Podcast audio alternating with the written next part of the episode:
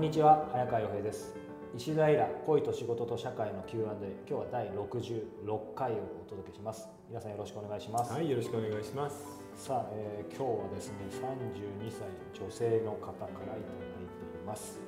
こんな質問です。3歳児の親です。夫は習い事をさせないという考えです。理由は自分が幼い頃強制されて嫌だったこと。時間とお金の無駄だと感じたことにあります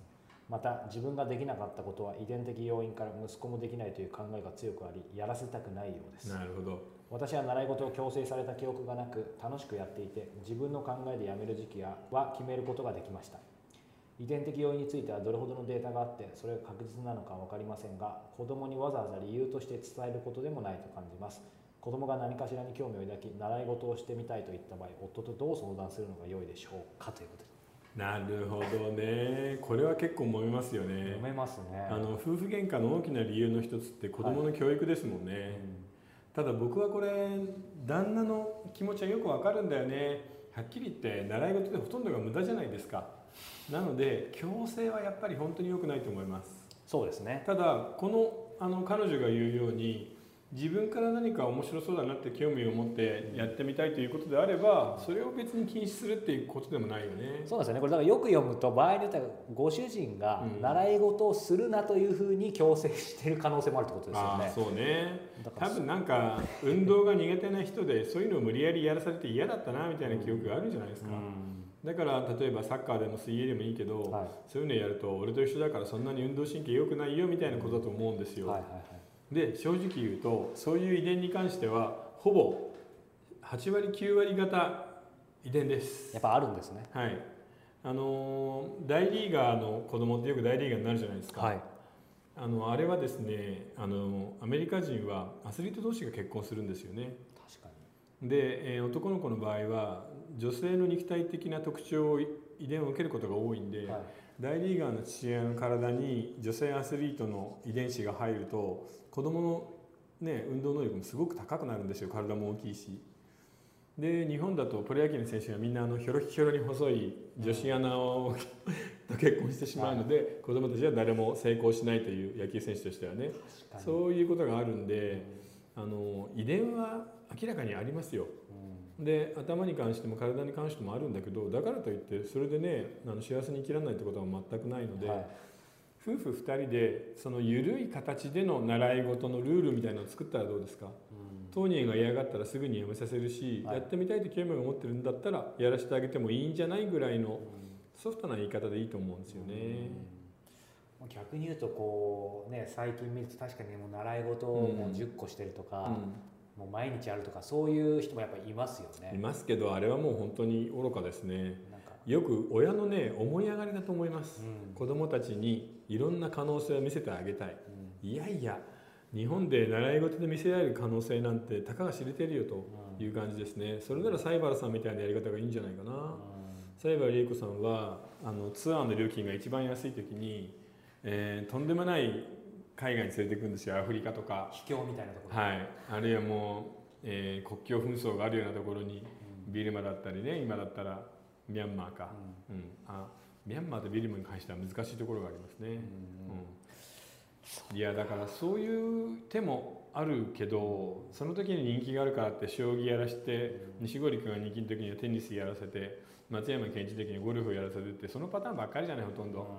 なのでちょっと虚しくはなるよね。うんなんかイラストおっしゃったようにもうなんか柔軟にまあねいろんな状況あるからケースバイケースでしょうけど、やっぱりやりたいって言ったらやらせてあげて、うん。まあ、やめたいって言ったらやめさせるとまあ無責任かもしれないけどいやもう全然それでいいんじじゃないですか。ゃね。だって会うことと会わないことってありますもんね。なんかそうしないと家全体がなんか、うん。なんかピリピリしたというかね、うん。なんかきついですよ。お前やるって言ってたろみたいな。うん、だから習い事なんて本当におまけだと思った方がいいね。所詮習い事ですよね、うん。本当に才能のある子っていうのはもう始めてすぐに分かりますから。それは多分どこのうちの子にもほとんどないんですよ。うん。あのいいテニスプレーヤーもいいピアノの、まあ、ピアニストも、えーずーっと見てるけどやっぱりどこの国でも10年に1人から20年に1人ぐらいしか出ないんだよね、うん、だから本物のこいつはすごい才能があるっていうのはそれこそ松山錦織クラスの選手っていうのはまあ日本でこれだけ競技人口がいても10年に1人しか出ないんでそれがお宅の子供である可能性はほぼゼロだとそれを分かった上でまあ習い事も当人が楽しそうだからいいんじゃないぐらいのスタンスがいいんじゃないですかね。あでも最後に聞きたいんですけどイラさんご自身が小さい時習い事ってどうだったんですでか、僕が行っていたのは剣道おの、えーっと道場に小学校の時に行ってましたね。それはなんか体を強くしたいみたいなことを親が言ってはじゃあ付き合うかっていう感じで行ったぐらいですかね。一応続けたんですかその間は？いやでも3年ぐらいかな。小学校3年生ぐらいから、えー中1ぐらいまで、ちょっと意外ですね。うん、であとは何だろうな。英語の軸には軸っていうか津田軸だったんだけど、はい。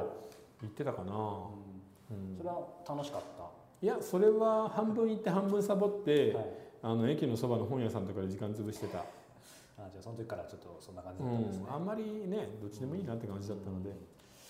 じゃあまずこの方ね、まあ、ご主人がちょっとどのくらいどういう感じの方かちょっと分かんないですけど、相談どうしたらいいんでしょうね？どうやって相いやだからあのこの家での習い事のルールをあの決めた方がいいと思うんだよね。要はお互い習い事に持っているイメージがかけ離れているんでそうではない。自分たちなりのこうちの家の習い事の在り方っていうのを決めてそれで子供が何か興味を持ったら進めてもいいんじゃないぐらいの緩やかな縛りにしたらどうでしょうね、そうですね。うん。じゃあまずはそんな感じで、ただでも子供が興味なんて持たないけどね、うん。持たないとねまずね。うん絶対持たない普通は、持たないと持たないです、うん、いやフィギュア見てフィギュアやりたいっていう子いないでしょ。いきなり親に言われても困りますよね。親が無理やりやらせてるのがほとんどで。将棋やってみるみたいなね、うん。しんどいね。親ってアホだからね、うん。はい。い、やお宅の子供にはそんな才能ないですよ。どこのうちもそうだけどね。はい、この回をね。ご主人にさりげなく聞かせてもいいかもしれないですけど、うん。まあ喧嘩にならない。ように、えーこの番組では皆様からの質問を募集しています。恋や仕事社会に関するご質問を公式サイトのフォームからお寄せください。そして、えー連動する石平オンラインサロン世界はフィクションでできているの会も不定期で募集しています。リスナーの皆様は優先的に入会の案内をさせていただきますので、えー詳しくは夜間飛行さんまで直接お問い合わせください。なお、えーこのオンラインサロン今月24日に、えー会員さん向けのオフ会イラさんと直接、えーまあ、触れ合える触れ合える動物みたいですけど、えー触れ合える会もありますので興味ある方はぜひチェックしてみてください、はい、今日は第66回でした。イラさんありがとうございました、はい、ありがとうございました